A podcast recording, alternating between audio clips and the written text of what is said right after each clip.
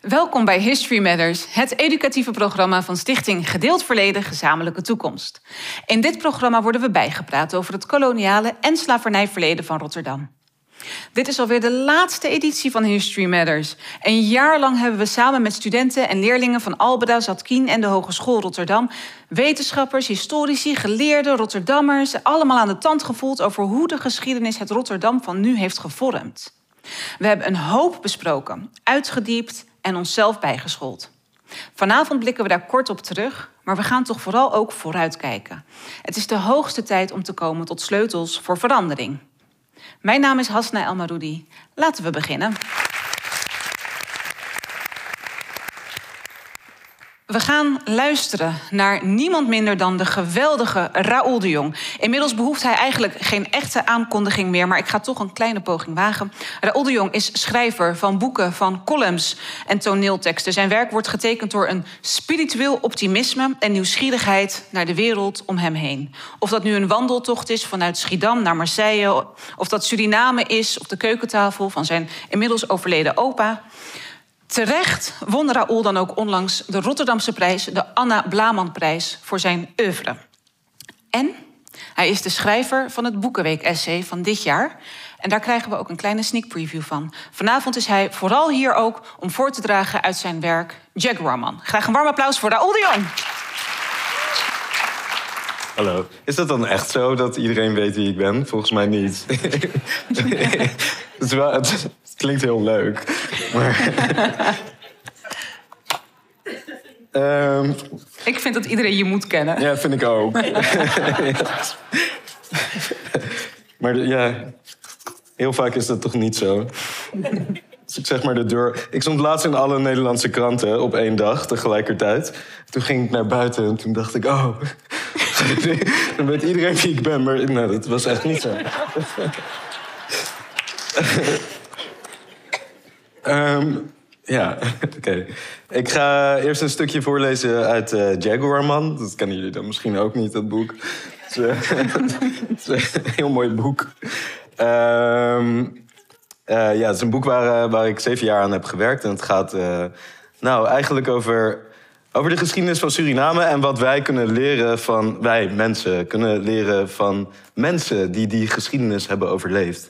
Um, ik uh, heb het uh, boek geschreven als een brief uh, aan mijn overgrootvader, die volgens mijn vader een Winti-priester was. Um, ja, en in zeven dagen heb ik die brief geschreven, of ik doe alsof in dat boek.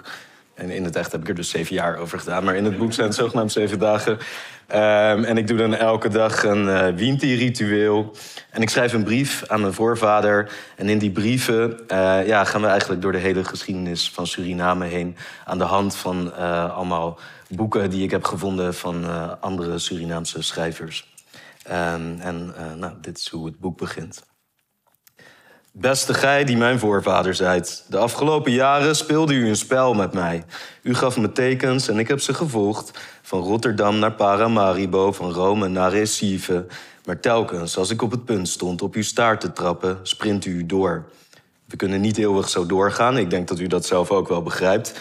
Het is tijd om de balans op te maken, om onze kaarten op tafel te leggen. Vooruit, ik begin. Dit is geen verhaal over wit of zwart of Nederland of Suriname. Het is ook geen verhaal over mijn vader, al spelen al die elementen een rol. Dit is een verhaal over u. Er is mij verteld dat u bovenmenselijke krachten had en dat die krachten iets te maken hebben met mij. Is dat mogelijk? Is het mogelijk dat mijn leven door uw daden beïnvloed wordt alleen omdat we wat genen delen? Als ik naar mijn vader en mij kijk, dan lijkt het antwoord ja. 28 jaar lang was mijn vader geen vader. En toch delen we van alles, veel meer dan alleen ons uiterlijk. En als dat zo is, dan is het logisch dat er in mij ook iets van mijn vaders vader zit. En van mijn vaders vaders vader. Eén van die vaders bent u. Volgens mijn vader kon u uzelf veranderen in het sterkste en volgens sommigen vreedste dier van het Zuid-Amerikaanse regenwoud, de koning van de Amazone, de jaguar. Hoe deed u dat? Wie was u? Waar kwam u vandaan? Hoe kwam u aan uw krachten? En waarom moet ik die krachten volgens mijn vader met rust laten? Dit is dag 1 van een zevendaags ritueel om antwoord te krijgen op mijn vragen. Zoals dat mij werd uitgelegd in een klein snoephuisje achter dievenijzers en een rozentuin in een wijk van Paramaribo genaamd Casaba Holo, oftewel Cassavegat. Door de op dat moment 79-jarige Winti-priesteres Missy Ellie Purperhart. Wat mijn vader me verteld heeft, kan dat? had ik Missy Ellie gevraagd. Missy Ellie had naar iets achter mij gekeken, een geest, dacht ik. Maar toen ik omkeek, zag ik dat er een auto aan de overkant van de straat geparkeerd werd. Ze lachte geheimzinnig en citeerde toen, vreemd genoeg, de Bijbel. Ik, uw God, ben een ijverige God, die de misdaad der vaderen bezoekt aan de kinderen tot aan het vierde geslacht. Ja, dat was dus mogelijk, volgens het christendom en volgens het Winti-geloof. Ik lachte nerveus, oh, dus ik ben vervloekt? Dat wist Missy Ellie niet, maar ze wist wel hoe ik daarachter kon komen.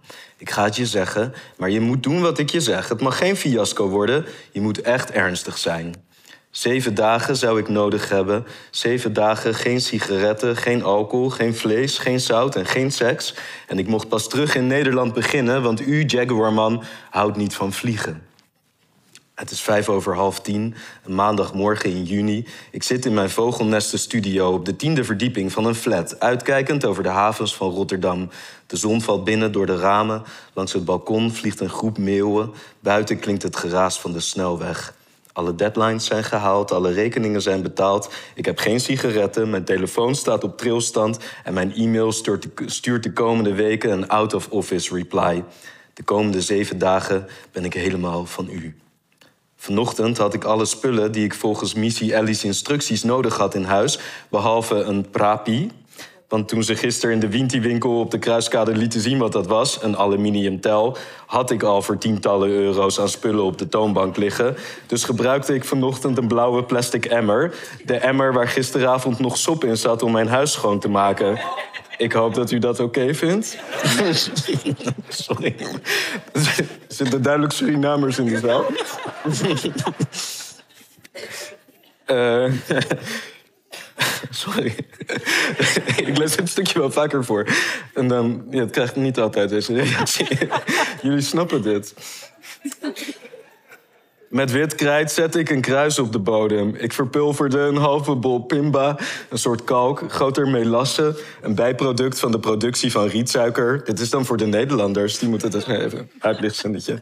Uit een plastic flesje, flesje overheen, haalde takjes van een tropische plant uit een zak in de vriezer, knipte die in stukjes boven de emmer, goot er koud water bij, roerde het met een houten pollepel tot een prutje en vulde de emmer met heet water. Zo heet als je kunt verdragen, stond in de instructies die Missy Ellie had opgeschreven. Het water was inderdaad gloeiend heet en bruin. De takjes bleven steken in mijn haar. Ik gebruikte een schaaltje waarin ik de vorige dag guacamole had gemaakt om het over me heen te gieten. Eén kopje per keer. Als je daar dan staat, had Missy Ellie gezegd, blijf dan niet staan als een standbeeld. Praat, want je woorden nemen vormen aan. In haar handleiding stond wat ik moest zeggen. Ik was me om verlicht te worden.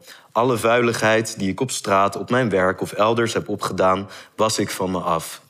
Er was nogal wat vuiligheid om van me af te wassen, dus ik zei het met overtuiging. Alles wat vies is, is nu weg, zei ik. En ik besefte dat direct achter mijn badkamer de galerij is en dat iedereen die over die galerij liep me kon horen. Ik zette de kraan open en waste me. Daarna veegde ik de takjes en het bruine water met een zeem in het doucheputje, spoelde de emmer schoon. Ik zette weer een kruis op de bodem van de emmer, legde daar gedroogde rozen bovenop die ik had meegekregen uit Missy Ellie's tuin, overgoot het geheel met een roodkleurige emulsie genaamd Zeven Geesten en vulde de emmer met lauw water. Dit keer zei ik. Ik was mezelf met dit water om mijn lichaam kracht te geven. De kracht die mijn winties nodig hebben. Zoals Missy Ellie me had opgedragen, lag mijn outfit voor de komende zeven dagen opgevouwen klaar op mijn bureaustoel. Een kraakwit t-shirt en een lentefris kort wit gymbroekje, of in Missy Ellie's woorden, een shortje. Onder de outfit heb ik wit thermo-ondergoed aangetrokken. Ik hoop dat dat mag. Toen opende ik het klepje van mijn veel te dure ebbenhouten vintage secretaire van Zweeds design, die ik al acht maanden geleden speciaal voor deze gelegenheid had ingericht als een altaar met alles wat u, Jaguarman, de afgelopen jaren op mijn pad stuurde. Ik stak een lichtblauwe kaars aan, opende een nieuw schrift en zei: Gij, die mijn voorvader zijt, openbaar u. Ik weet niet precies hoe ik me dit moment had voorgesteld, maar er gebeurde niks. Ik zag alleen de boeken die hier nu onbewogen voor me op de secretaire liggen. Ze werden geschreven door mensen die lijken op mijn vader en op mij en op u. Ze heten Anton de Kom, Edgar Cairo, de gebroeders Penar, Leo Verrier, Astrid Roemer, Rita Dulci-Raman, Bram Beer, Ivan Brave, Tessa Leelsja, Reinier Artiest, Frank Drachtenstein, Clark Akkord, Nina Jurna, Julian Zaalman en Ellen Ombre. Ik vond ze via een reeks vreemde toevalligheden in tweedehands boekwinkels, op wintifeesten, via websites van boekenverzamelaars en door gesprekken met architecten, archeologen, bonumannen en dansinstructeurs in Nederland en Paramaribo. Misschien heeft u tussen alle verhalen die ik vond door wel degelijk gesproken, maar heb ik nog niet begrepen wat u zei tegen mij. Maar ik wil geen psychose of zo, hè? Had ik nog tegen Missy Ellie gezegd. Maar ze leek niets te horen en ze had alleen maar geknikt. Doe het, doe het. Je moet het doen. Ik zou iets slechts kunnen vinden, zei ze, maar ook iets goeds. Toen lachte ze ondeugend. En als je niets zegt tegen je vader, zou veel beter zijn. Terwijl we de rozen voor het ritueel plukten in haar tuin, besefte ik dat ik haar een klein, niet onbelangrijk detail nog niet had verteld. Ik vertelde het haar pas toen we afscheid namen bij het tuinhek. Uh, oh ja, ik ben dus ook bezig met een boek, zei ik. Missy leek daar niks duivels in te zien. Ze zei, dan moet je schrijven. Volgens Missy Ellie zou u me inzichten geven overdag en tijdens mijn dromen. Voor ik, beginnen, uh, voor ik ging beginnen moest ik zeggen... Vader, ik neem alles in, ik leg alles in uw handen. Vader, u bent God, u bent mijn vader, u bent alles voor me. U gaat me nooit in de steek laten en ik geloof in u. Er is iets, ik weet het. U zegt het zelf. De misdaad der vaderen wordt aan de kinderen doorgegeven. Het hoeft geen misdaad te zijn, het kan ook iets goeds zijn. Maar u bewaart iets voor mij. Openbaar het voor me. Dus bij deze. Jaguarman, wie u ook bent en wat u ook wilt zeggen, ik ben klaar om het onder ogen te zien. De waarheid en niets dan de waarheid. Laten we beginnen bij het begin.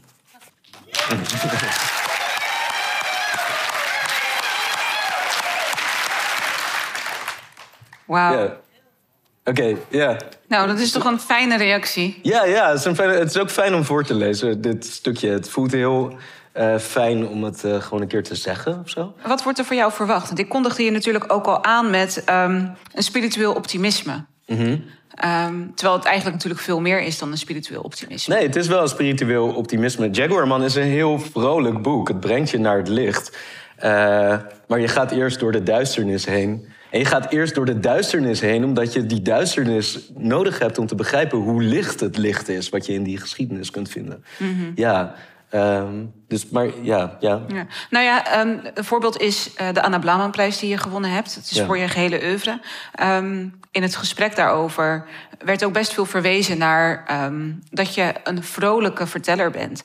En dat ben je natuurlijk ook wel, maar er zit meer in dan alleen die vrolijke verteller. Hoe ga, Ja. je er, hoe ga jij om met verwachtingen? Ook misschien wel vanwege je blauwe ogen en omdat je een dubbelbloedje bent, dat mensen misschien een andere. Dubbelbloedje. Ja, we, we zeggen geen half meer. er zijn bepaalde verwachtingen.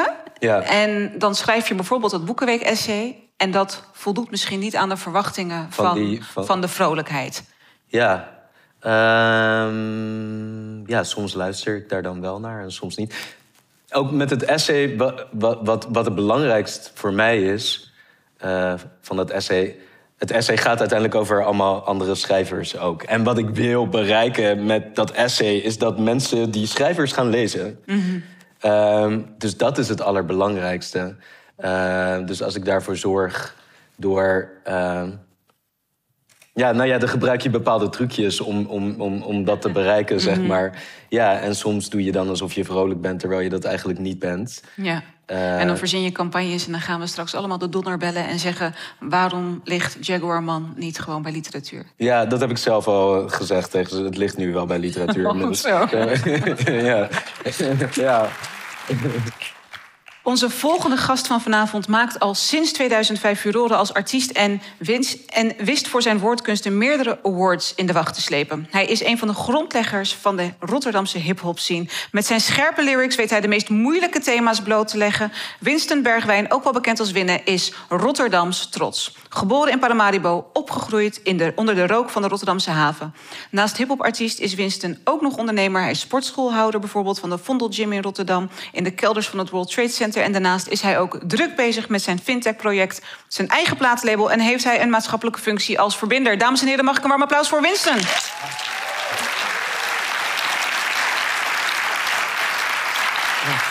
Welkom. Dankjewel. Zo, was een uh, bijzonder begin al van deze avond. Prachtig uh, begin. Dankjewel, Ro. Hoe, hoe luister jij terug naar zijn verhaal? Uh, Misschien kun je een reactie geven op de hele avond? Ik, uh, ik kende zijn werk nog niet. We hebben uh, net backstage even met elkaar zitten babbelen. En toen uh, merkte hij op dat, dat we waarschijnlijk familie zijn. Want, hij heet ook Bergwijn, dus dat is iets wat we hierna uit gaan zoeken. Maar ik ben vooral heel erg onder de indruk van, van zijn schrijfkunst... en daarnaast de manier waarop hij het voordraagt. Dus ik ben geraakt. En ik ga in je werk duiken. Mooi. Ja. Je weet nu waar het ligt in de donner. Ja, zeker. We hebben het uh, gedurende het hele History Matters project uh, gehad over de, het koloniale en slavernijverleden van Rotterdam, maar ook over de, doorwerkings, uh, de doorwerking daarvan. Ik ben eigenlijk wel benieuwd naar hoe jouw bewustwordingsproces eruit zag, als we het dan hebben over dat slavernijverleden. Um, in een vorige aflevering ging het bijvoorbeeld over onderwijs ja. en wat je geleerd hebt op school. Mm -hmm. hoe, zag dat, hoe was dat bij jou? Um, ik denk net als voor de rest van Nederland. Ik denk dat je op school heel weinig meekrijgt. Dat het niet meer dan een uh, alinea is. Um, dus in de schoolbank heb ik niet heel veel geleerd. Uh, ik heb vanuit, van huis uit best wel veel meegekregen. En daarna ben ik zelf op onderzoek uitgegaan. Uh, dus een beetje gaan lezen en met uh, mensen in mijn omgeving gaan praten. En zo is dat bewustwordingsproces ontstaan. Ik uh, kan me nu herinneren dat ik denk een jaar of 18 was. En toen had ik een boekje ontdekt dat heette Van Afrikaan tot Nikker.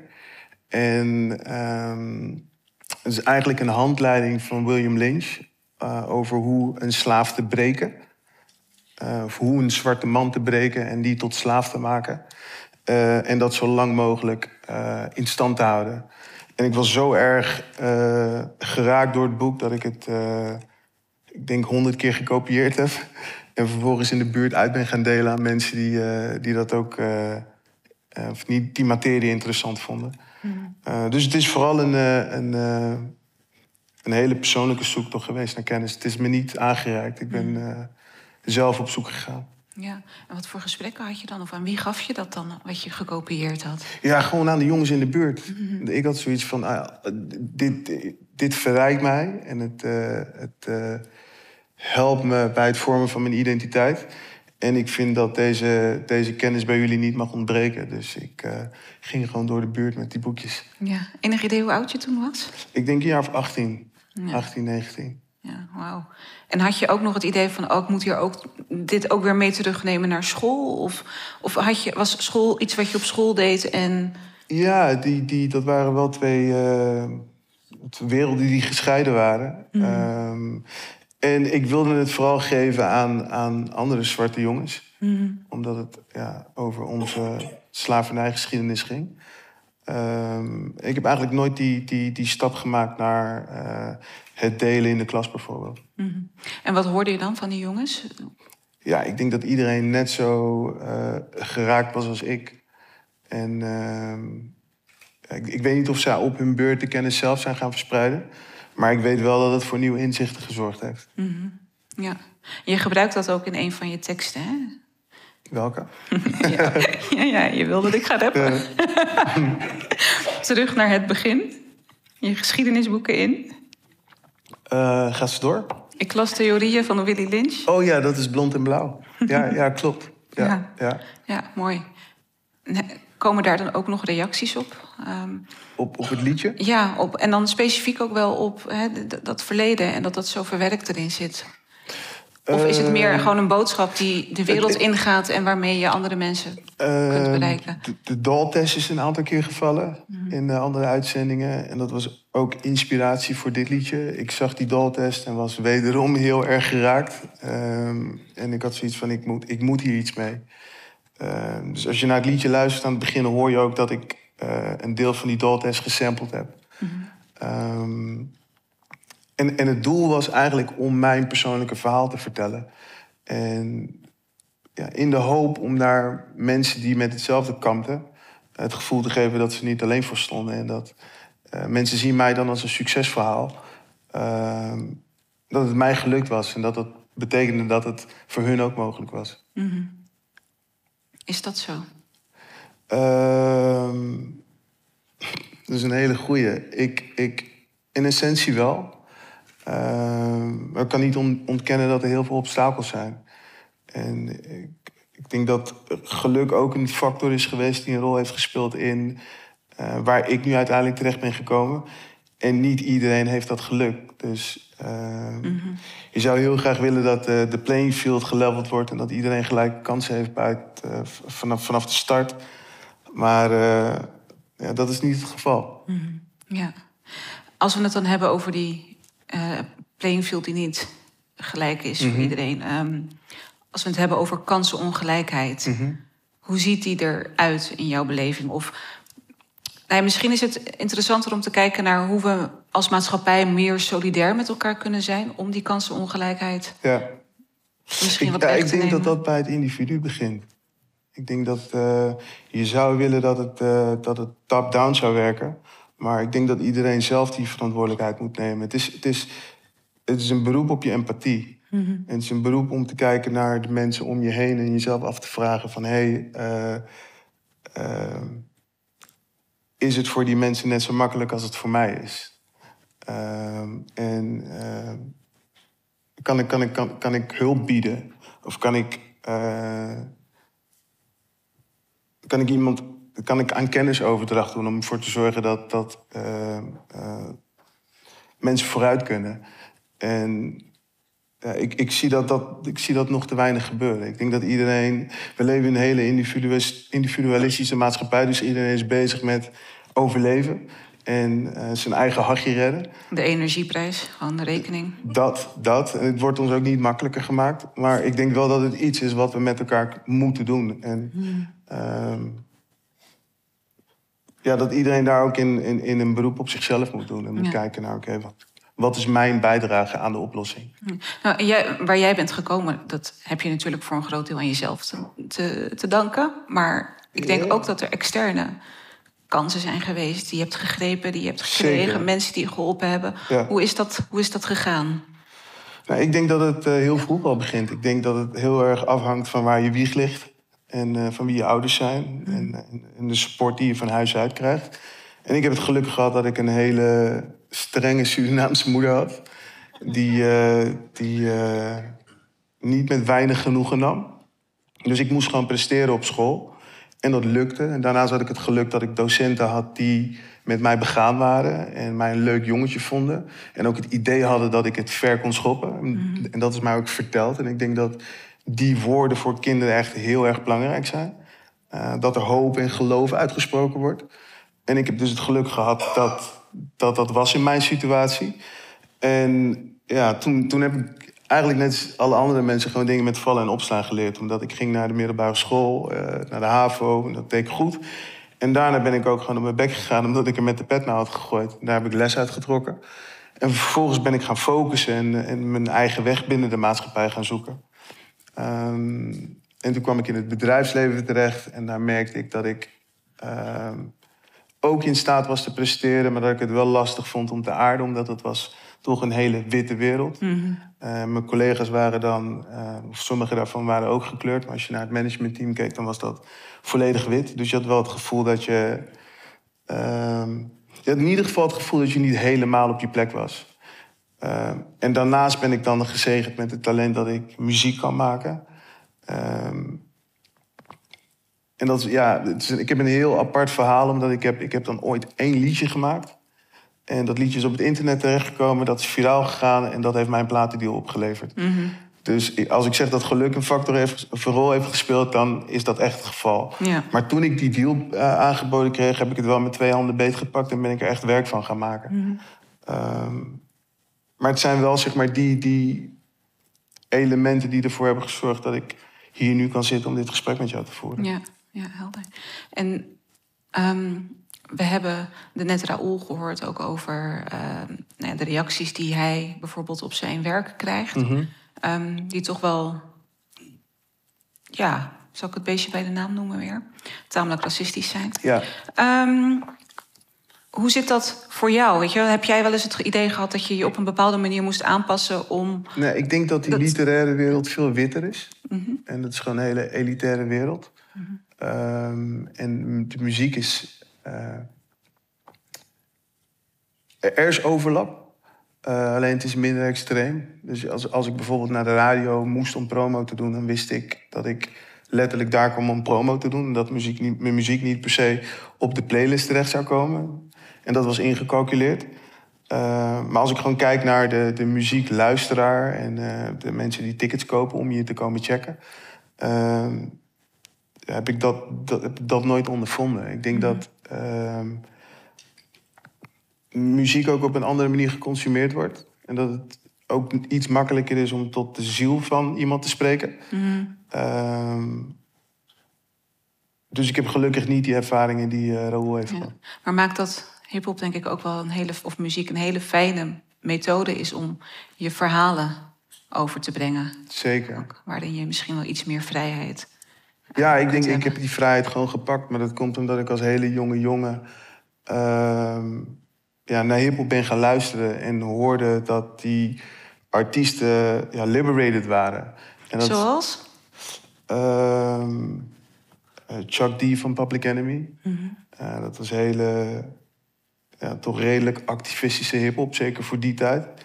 En heeft voor mij heel erg inspirerend gewerkt, omdat toen ik doorkreeg dat ik kon schrijven en dat ik zelf het podium op wilde, eh, zijn we dat wel altijd de stemmen geweest die ik in mijn achterhoofd eh, eh, hoorde. En waarvan ik zoiets had van, oké, ik, ik wil het doen net als hoe zij dat voor mij hebben gedaan. Ja, ja. In dat ehm, derde boek, Rotterdam, een postkoloniale stad in beweging, ehm, schrijft Manu van Kersbergen ook over hip-hop. Eh, de vooruitstrevendheid van hip-hop als cultuur in Rotterdam contrasteert sterk met het gepolariseerde politieke decor van de havenstad. Ja. Dus dat daar ook wel een soort contrast in zit. Dat je aan de ene kant hip-hop hebt wat vooruitstrevend is en kan verbinden ook wel. En dan het politieke decor wat toch wat gepolariseerder is. Ja, je zegt net dat je toch met... Hè, de- Ja, maar dat is wel, ik denk, een beetje appels en peren vergelijken. Omdat eh, in de politiek heb je agenda's en belangen. En eh, aan de kant van de muziek heb je gewoon een artiest... die, als het goed is, zijn stem gebruikt om eh, ja, publiek te raken of te bewegen. Ehm, dus ja, het zijn wel twee, twee totaal verschillende dingen. Het, het mooie van hip-hop is dat ehm, we verslag uit kunnen brengen van deze tijd. Zonder dat eh, we rekening hoeven te houden met eh, wat andere mensen daarvan vinden. Ja, mooi. Ja. Tot slot dan nog, ehm, wat hoop je voor Rotterdam? We gaan de toekomst in. We Ja. gaan hopelijk eh, verandering zien en voelen en Ik, ik ervaren. hoop vooral dat we dit soort gesprekken niet meer hoeven te voeren. Ja. Het is de laatste aflevering Ja. van History Matters, dus dat moet goed komen. Ja, Maar-. Ik, ehm, in, in de aanloop naar dit gesprek, ik vind het natuurlijk heel erg leuk om dit te doen, maar tegelijkertijd ben ik er ook best wel moe van. Ehm, het duurt te lang. Ik hoorde de wethouder ook praten over hey, de verandering is nu. En hij maakte die vergelijking met de Zwarte Piet discussie. Maar we voeren die al 30 jaar. En ik denk dat ik voor een hele grote groep mensen spreek als ik zeg dat ik moe ben. Toch? En dat, we, dat is iets wat we achter ons willen laten. We willen vooral vooruit bewegen en dit als stepping stone gebruiken. Dus wat ik hoop voor onze stad is dat eh, er equality ontstaat. Dames en heren, mag ik een warm applaus. En hiermee zijn we aan het einde gekomen van deze allerlaatste aflevering van de reeks History Matters. Uiteraard wil ik mijn gasten van vanavond bedanken, Raoul de Jong en Winston Winne Bergwijn. In twaalf avonden, 24 afleveringen van History Matters hebben we geprobeerd met nieuwe ogen te kijken naar het Nederlandse koloniale en slavernijverleden. In de woorden van historicus Wim Manuhutu, de Nederlanders waren meedogenloos pragmatisch in hun winstbejag. In de 17e en de 18e eeuw konden ondernemers ongehinderd hun gang gaan. Sterker nog, ze werden door staat en kerk geholpen met juridische en met morele motieven. Gekoloniseerden die niet wilden meewerken werden verdreven of werden vermoord. In de 19e eeuw werd de schaal van industriële uitbuiting en oorlogsvoering nog groter. De schaal, van de, kolonie, de schaal en impact van koloniale uitbuiting en van slavernij was zo groot dat dit in 2001 tijdens de VN-conferentie in Durban, Zuid-Afrika, officieel is aangeduid als misdaad tegen de menselijkheid. Laat dit even tot je doordringen. Portugal, Spanje, Engeland, Frankrijk, België en Nederland hebben misdaden tegen de menselijkheid begaan. Het koloniale en slavernijverleden van onze stad betreft bovendien een veelvoud aan misdaden, van de slavernij tot oorlogsvoering tot genocide dat het verleden niet op zich staat, maar doorwerkt in het heden, in zowel Rotterdam als in Nederland, als in de voormalige koloniën, is tijdens onze serie wel duidelijk geworden. Dat betekent ook dat wij hier met z'n allen, maar ook buiten de deuren van dit theater, als stad, als inwoners, een morele verantwoordelijkheid hebben om tot heling van dat verleden te komen. Iedereen heeft hier een verantwoordelijkheid in. Burgers, de gemeente, het bedrijfsleven. En die verandering gaat niet vanzelf, maar het vergt inzet en het vergt volhardheid van alle partijen. En gelukkig zien we hier vanavond, maar ook elders in de stad, dat die verandering plaatsvindt. De actievoerders tijdens de Black Lives Matter-beweging bijvoorbeeld, waar vooral jongeren een grote rol in hebben gespeeld. Maar er zijn ook vele andere, meer onzichtbare actievoerders. Docenten zoals Eline, die in hun eentje lespakketten herschrijven. Professionals die in hun bedrijf knokken voor ruimte voor diversiteit. Onderzoekers die een controversieel thema meerstemmig proberen te analyseren. Politici die tegen de dominante meerderheid in opkomen voor een ander geluid en om onderzoek vragen. Peggy Wijntuin. Soms zijn het ogenschijnlijk kleine stappen. Maar ook met kleine stappen kun je bruggen bouwen. Deze avond leert ons, je kunt het verschil maken. In je eigen familie, zoals Maartje Duin deed. In je eigen beroep, zoals Cecily dos Santos doet. Of in je bedrijf of organisatie. Je bent niet alleen, samen maken we het verschil. Maar tot slot, is het ook de hoogste tijd dat ook witte mensen de postkoloniale schaamte voorbij gaan. De ogen sluiten voor de geschiedenis brengt ons als maatschappij niet verder. De geschiedenis is een feit. Wat zich heeft afgespeeld kunnen we niet veranderen. Wat we wel kunnen doen is moedig zijn en de geschiedenis en de doorwerking ervan erkennen. Alleen zo kunnen we tot een samenleving komen waarin iedereen wordt gezien en gewaardeerd als mens. Mijn naam is Hasna Almadoudi. Het was een eer. Dank jullie wel.